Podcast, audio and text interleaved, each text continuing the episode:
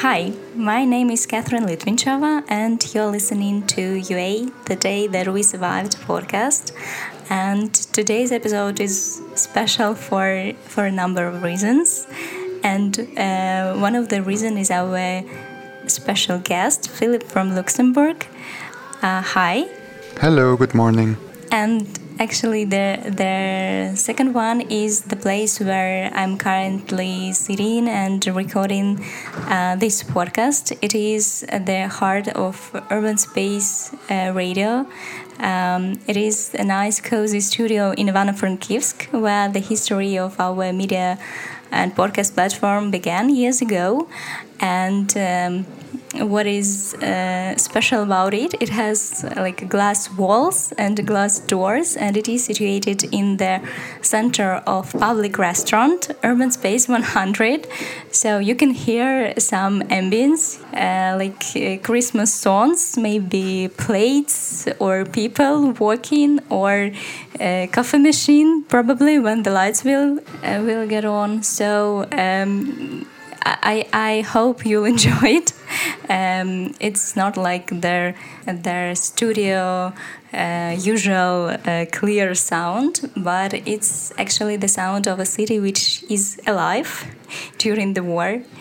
Um, that's what I wanted to share. So, Philip, we've met, like our team met you recently in Uzhhorod while working on this project ELDA uh, for the German speaking podcast it, it was actually a pleasure to meet uh, someone from abroad. Like you are a reporter yourself. I'm a reporter, a freelance journalist, and an author. So I also write uh, about this uh, whole war in a more artistic way as well. And when was the first time you've arrived to Ukraine?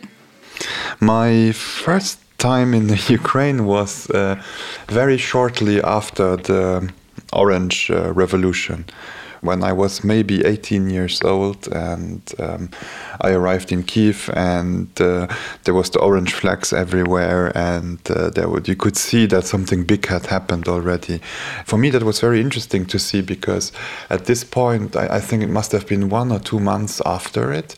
Um, so um, people were very open and very much talking about these European ideas and about um, maybe one day uh, being together with the European Union. And so, yeah, it was a very special time to, to be in Ukraine.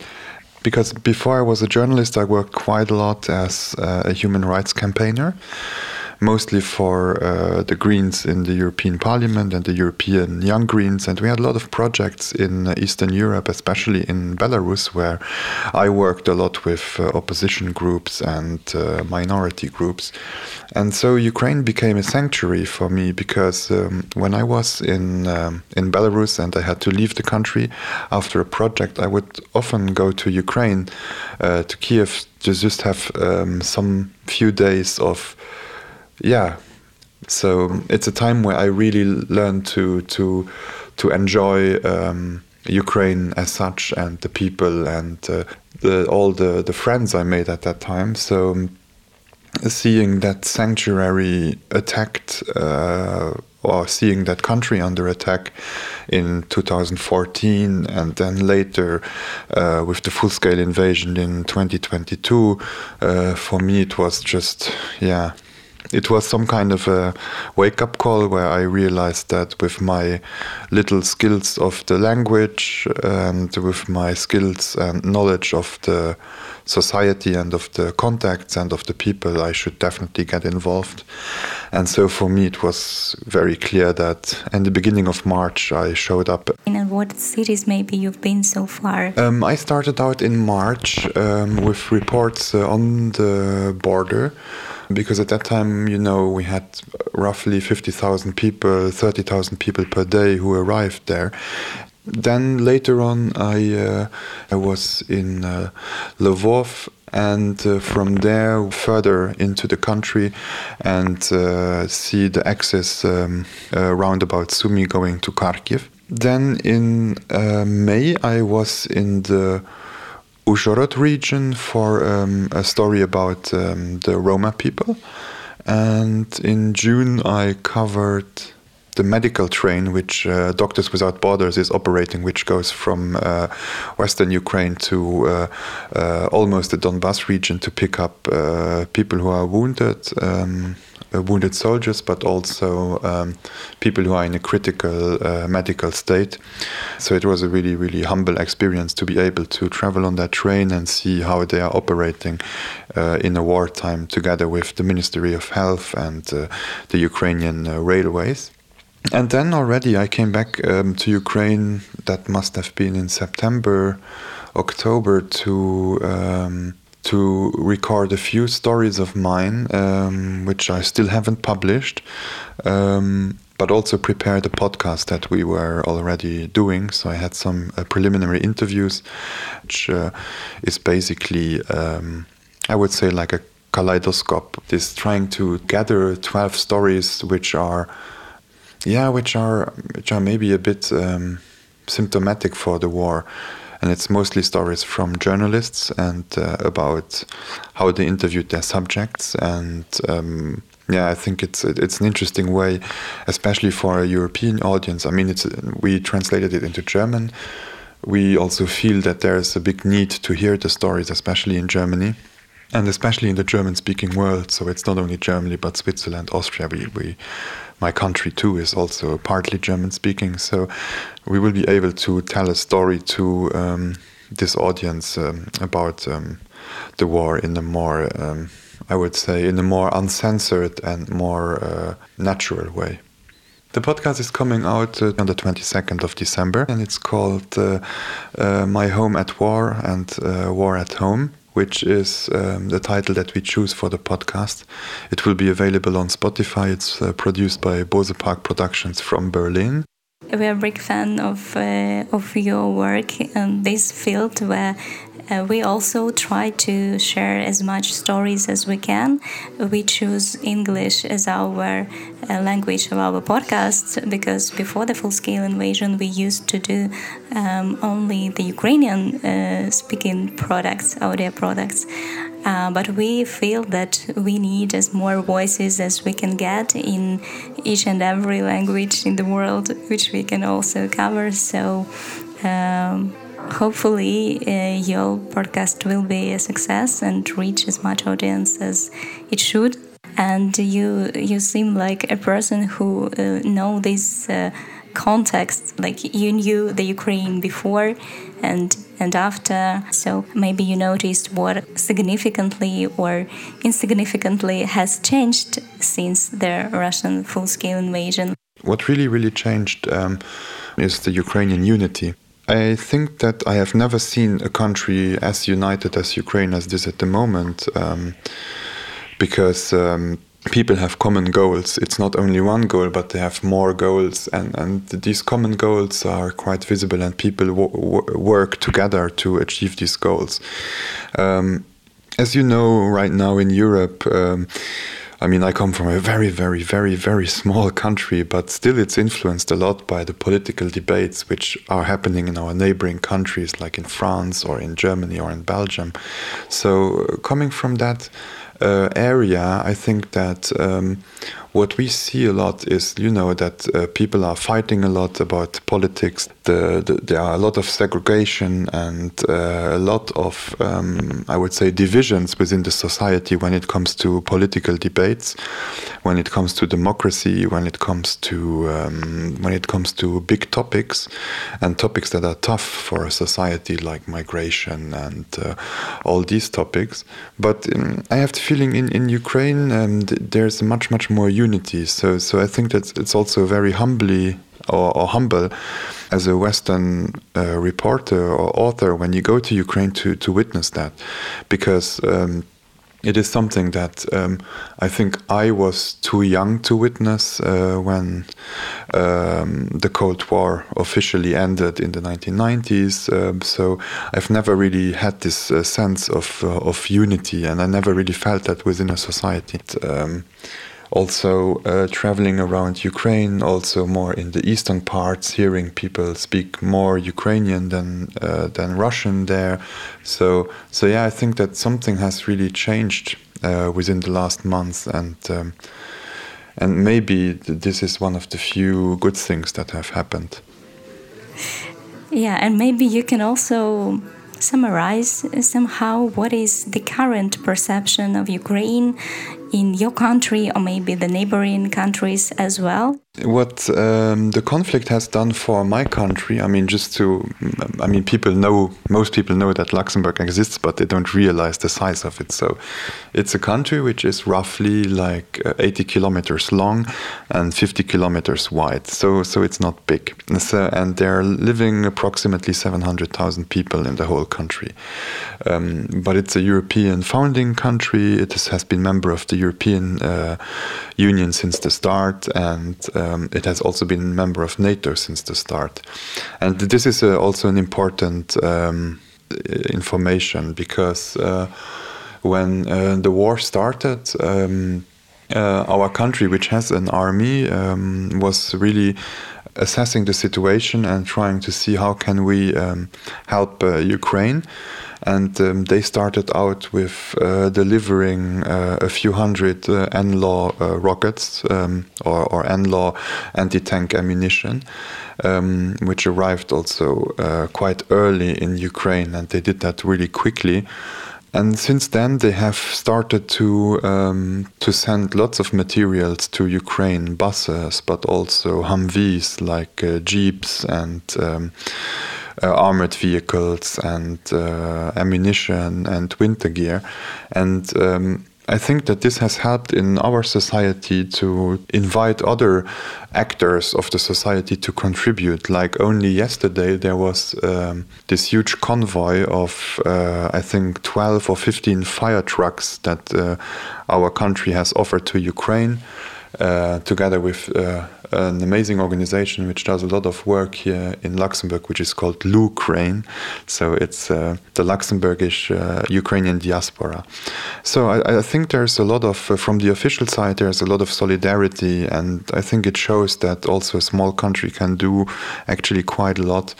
Um, and I think that if you have this official position of the government, it, it, it, really also helps the people to to understand um, the war and to understand um, what is at stake. I mean, if a small country like we, we basically donate half of our army and half of our uh, firefighting. I mean, this is a, a, bit exaggeration, but if we donate so much material, I think it's important for the people to see that um, it is yeah, people realize that there is a need for it. And uh, I think um, if your government is proactive, it helps people to understand the real scale of, of the war. Um, because uh, many people, let's face it, in Europe have been um, uh, brainwashed, let's really put it like this, by, by Russian propaganda, by uh, the outlets that have been very, very um, active in, in, in, Europe. And um, that's the same in my country than in Germany, France, Britain, wherever in Europe. And I think that the, the main victory of these Russian propaganda channels was not that, uh, you know, all the things which happened with Donald Trump and so on. But but the really main, um, I would say, the main goal that they achieved in, in is that they they made it possible that huge parts of the population are seeing Ukraine through these Russian glasses. And so um, they're seeing uh, Ukraine as this uh, brother state of Russia, which it is not, and as this uh, former Soviet state uh, of uh, which belonged once to Russia, which is it not. And uh, they basically see Ukraine through these Russian imperialist uh, glasses and these imperialist eyes, and um, that is a big problem because uh, even here, if you talk to academics and if you talk to uh, members of parliament or if you talk to uh, even some politicians which claim to be experts on Eastern Europe. Um, they would always tell to me, yeah, but I mean, I was so surprised by this war because um, the countries, Ukraine and Russia, they used to be like brothers. And I say, like, no, it's not true. Um, I mean, if you are saying that, you are basically just repeating this um, Soviet propaganda. And you basically limit uh, Ukrainian history to uh, the moment of uh, 1920 and 1921 Whereas before there was a history already of Russian occupation, there's a history of uh, of Russian uh, invasion in Ukraine, and, and also a history of Ukrainian often bailing Russia out. So in moments of, of uh, terrible uh, threats to the, the, the Russian state, they always were there to help. So I think it's there is this very simplistic view which some experts in the West have, which it is not a factual view of history. It is an anecdotal view of history, which sounds good to the ear of Westerners because they have heard Russian lies for I would say for, for several years now. And then this comes to ears um, of these audiences who somewhere, somehow had once written or read this in an RT interview or have heard this about. And um, I think it's a bit like a cancer because it is really hard to, to kill it. And um, for me, the, the biggest achievement that Russia has done over the last years was really, or the worst achievement is that they realized that um, many people in the world see Ukraine only through this imperialist Russian eyes. You hear it on. Uh, on the left side of the political spectrum, on the right side uh, of the political spectrum, and mostly disappointing that you hear it from the more progressive elements on the left. Nevertheless, I think that this is still a minority, and um, we are we are talking. I mean, it's a minority, but it's a huge minority. It's about I would say that's like maybe 10, 15, 20 percent of people, depending on the countries who who think like this. But the, the majority of people is uh, still uh, supporting Ukraine very, very much and supporting the Ukrainian people. Um, the solidarity in Europe is massive. Um, you could travel by train through, or by bus or by car, whatever, throughout Europe, and you would see that every city hall has a Ukrainian flag, and uh, every uh, town has opened uh, its arms for uh, Ukrainian refugees. And so I think that is. Um, also a nice uh, show of uh, solidarity, which should not go uh, overlooked, and which is actually what has has helped so much in this crisis. Yeah, and may I ask you what what makes people care? What maybe makes you care, or what do you feel makes other people care? I think um, talking to myself, it's really how I know Ukraine, and uh, I know the country always as a sanctuary for me, and as a country that welcomed me, and as a country where I had some very, very wonderful uh, times of my life that I spent there.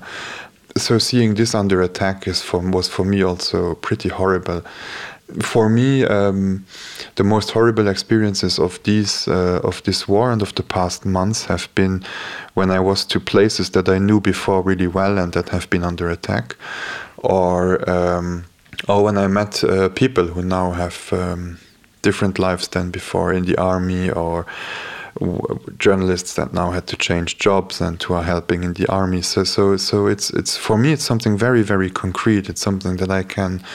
Um, that I can feel and that I can uh, measure somehow. There was once on Instagram uh, Yulia Kochetova, which is a photographer.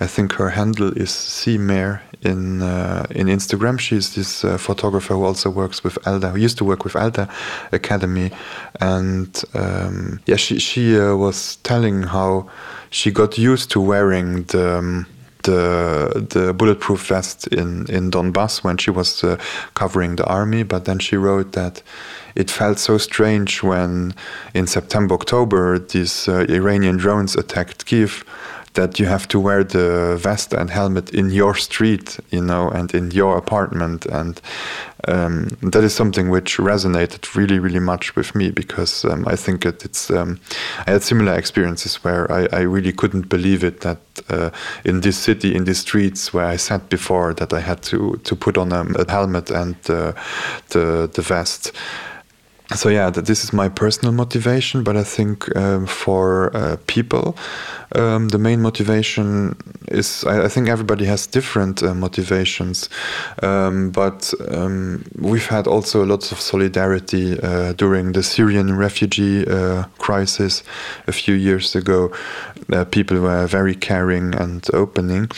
And i think um, what I, i'm not sure about this but especially in, in Western Europe, people still know also, I think, the consequences of war. I mean, I was born in 85, but basically, I, for instance, still grew up with uh, the horror stories of the Second World War, uh, being told how it was to live under uh, German occupation, and and I think that still uh, many people still have these stories because they know their family history, how it was to be in in the war, uh, how it was to be in a big war. And um, I think that there is a collective trauma and also a collective memory that still exists, even if it's already now in the second, third, and fourth generation starting now, which I think helps people to take uh, the right uh, decision. And um, I have also seen a lot of people. So I covered some of the demonstrations here for solidarity and with the Ukrainian people. And you always find some people who are like heckling and who are like saying, no, you shouldn't help and blah, blah, blah. And it was interesting because once at such demonstration, there was a very uh, old woman like a granny and, and she she really went to this person and she said uh, you don't know what it was like to to live in a war. I know it and we should be very solidaric. And and so I think this still exists in some of the countries in Europe especially those who were occupied and who've um, who've, who've have had seen the fighting in in their countries. So it's for me one of the possible explanations. And as you work as, as a reporter in Ukraine. Um, have you actually had uh, this experience of war experience? Did you have it, or it was like the first time? What, how it was for you? Yeah, yeah, I've, I've been to a few situations where um, there was uh, rockets and missiles being shot uh, at targets very close to me. Um, so witnessing that uh, from from so close was eerie at best and terrifying at worst uh, experience because. Um, I worked before in situations where my my physical integrity has been challenged, like when I worked in, in Belarus at like the demonstration against the Lukashenko regime. So you knew that at any moment, basically, you could somebody could come and make you disappear, and I I always, to be honest, found this more terrifying because um, I thought that. Um, if something like this would happen in like uh, a country like Belarus where I worked, I always had the fear that um, you could like really disappear and nobody would know what happened. But in Ukraine, I, I saw this wonderful solidarity and uh, how the firefighters and, and, and the doctors are working, and I've seen this firsthand. So, so I kind of had this. Um, this very rational thinking that like even if something bad happens there it's it still will be you know, at the end that there is a chance that either I make it or either I get help and uh, that someone will be informed. And it's really crazy because I think that only people in Ukraine right now in Europe, and if you have lived that, can really follow that thought, the thought that you think about your possible death and you you think about the possibility that something really really bad is happening it's just something that doesn't exist and i think um, it's something that uh, makes it uh, sometimes challenging to come back home because uh, I for, for me personally reporting about this and being in Ukraine that doesn't scare me at all. Um, I, I, love doing it and but um, I find it much more challenging to come back and to be in a state of uh, of peace again where everything is just working normally and where I mean, for me, after coming now recently back, and I arrived by train in the night, and I get out of uh, Luxembourg main station, and I see like everything in this uh, Christmas colors and Christmas decoration and lights. It was surreal. I wasn't uh, really something had changed in my, yeah, in my visual perception, because I wasn't uh, used to it anymore to see so many lights at night. So yeah, I think that coming back is much more challenging than uh, than actually being there in the moment and and uh, working there. For me as a journalist, for me as a journalist who who is able and who takes his voluntary decisions to do this, um, but for the people of Ukraine, it's much much worse. Oh, we uh, we still appreciate so much what you are doing, and uh, yeah, I kind of relate to this like two realities, two neighboring realities. The one peaceful with these Christmas spirits in the street, and the other one where another concerns are still in the heads of people. But yeah, they, they try to to focus on something bright and good and hope, which uh, holidays are usually associated with. But but still they have these everyday challenges and so on. And um, what what um, also amazed me with chat before uh, our recording started about uh, your recent tattoo. Can you please um, tell what inspires you to the level you actually made it, and what um, the, the, main intrigue is actually what is uh, what is it? If it's okay, if, if, if you're comfortable to share. It's out in the open now. so so basically, yes, I, I love getting tattoos, and I have uh, quite a few. I mean, you wouldn't maybe realize that when you see me like this because they're still all well covered, but. Um, as uh, I think it starts with me also being an author. So basically, I'm not only writing articles, but I'm also writing poetry about what I see. And for me, this is the more direct method to deal with um, what you experience and what you expect uh, or, or, how you, you, you, you manage with uh, being in this uh, situation.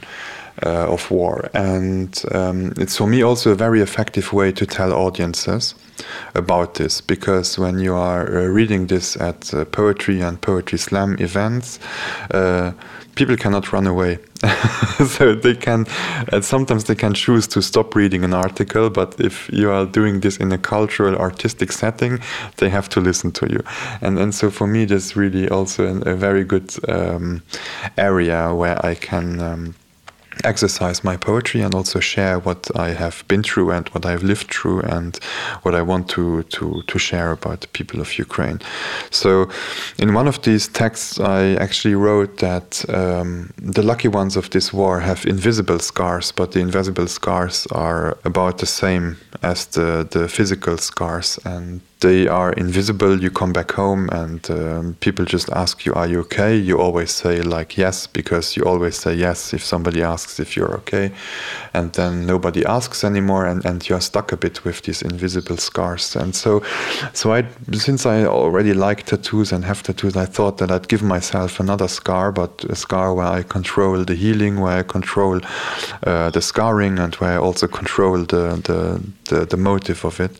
And um, having been in uh, Ukraine so many times this year, I think it's now all almost about ten times. Um, I thought that um, it would be only wise to to get a tattoo of uh, Ukrainka, because. Uh, having discovered her poetry like uh, in the middle of this year, like in summer, when I was also in the Lutsk region, um, so where she was also. And um, so yeah I, I, discovered her poetry. I loved the fact that she was this proto-feminist and activist and also writer. And i loved just as a also as a poet and as an author i loved this very simple and uh, pure images and imagery and metaphors that she uh, uses in in her in her poems. And for me that was like uh, okay i said like uh, this is the scar that i want to to have. I want to share uh, her picture on on my calf. So i'm on my leg and um, because i thought it's also a bit poetic if you have it on the leg because uh, it's always this first step for me like the, the right putting the right uh, leg in front is like always this first step and symbolizes also the fact of being able to um, to go on, onto a territory and to to to make it make the step and go there. So uh, yeah. Amazing. I guess it very personal. Uh, thank you for sharing that. Yeah um, you're welcome I think it was Contra Spem Spero, the poetry of Lesya Ukrainka, which uh, which I guess I saw written on your uh, pages in, on social media. If am, am I correct? Yeah, yeah, yeah. That's true. Yeah. And also, your story inspired um, some memories in me about the first uh, months of the war um, my family is originally from Mariupol, and at some point we lost connection to them, and it was like so much pain inside. And actually, as far as I'm not a poet at all, but to write down these rhymes, it, it helps a lot. It helps to relieve it, to somehow go through it. And I also share this with friends in Kiev, and they also uh, told me that as far as they're not poets in ordinary life, sometimes they came up at night and go with writing uh, or even like rhyme uh, writing and it helps. So it's it's amazing what what what this method can do um, to help people actually go through this. It, it, it does help but it also and i think one should not underestimate it it hurts. Uh, it hurts very much. Um, when i write an article I like an, a journalistic article. It's all about having this rather objective view and um, trying to state the facts and, and get through what they say. But if you write an artistic text about it and you go into your own emotion, it's something different. It's it's really painful process, I would say. But yet, it's um, it's something I feel uh, throughout Ukraine because I've realized at many moments uh, uh, of my uh, journeys in Ukraine this year that you meet a person and you directly talk about these very traumatic things and. Um, you don't see that in Western Europe. So, so I remember meeting this um, this medic from the from the military, and uh, like one of his first sentences was that he said that they've been through really a lot, and um, and then we talked about what we have seen in this war and what we have uh, realized, what, what we did, and and. Um, there's this suddenly this very deep human connection and uh, it is not a connection you make through jokes and laughter and love but it's a connection through trauma and somehow it creates nevertheless a, a real deep connection because you are connected like uh, from wound to a wound and from yeah basically your fears towards the other one's fears. I, think it's a very eerie and very uh, traumatic thing but still it's also beautiful because it shows the human condition and it shows how humans are able to be uh, resilient and to connect even in in these times. I can agree on that. There, there is a beauty in in humans actually who who survive and who connect and who still can live and love and do things even through this. Um, maybe uh, the, the, last thing today, I, I want to ask you maybe something you would like to tell or wish for people who listen to us. Yeah, I think the most important thing is that anyone can do is participate and um, don't get discouraged by um, people telling you that no matter how small you help that it will not affect anything that's untrue. Um, the smallest uh, things that you do have an impact. And I would tell every people to um, to talk to their families about this uh, now especially during the holidays and the end of the year to talk to their families about this uh, war how it affects them. And if they are and if and how they could help by donating, by uh, volunteering, by um, um, by also by coming to Ukraine and telling the stories. I think me coming from a small country, I am somewhat something like a local reporter, basically. I mean, Luxembourg, as as uh, journalists, we have a few hundred of them, but uh, still, it is like a local level journalism, even if we work on European and international and national topics.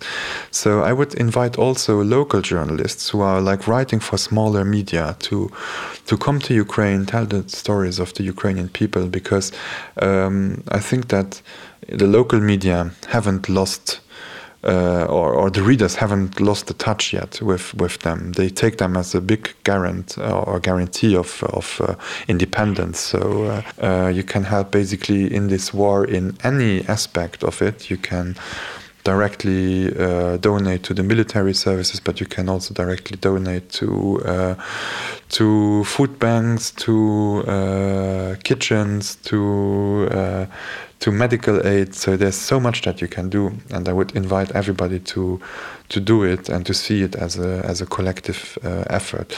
And um, if you think that Ukrainians don't real uh, for the international guests, if you think that Ukrainians don't uh, get this aid or that they don't realize this. That's not true because uh, people in Ukraine are so grateful.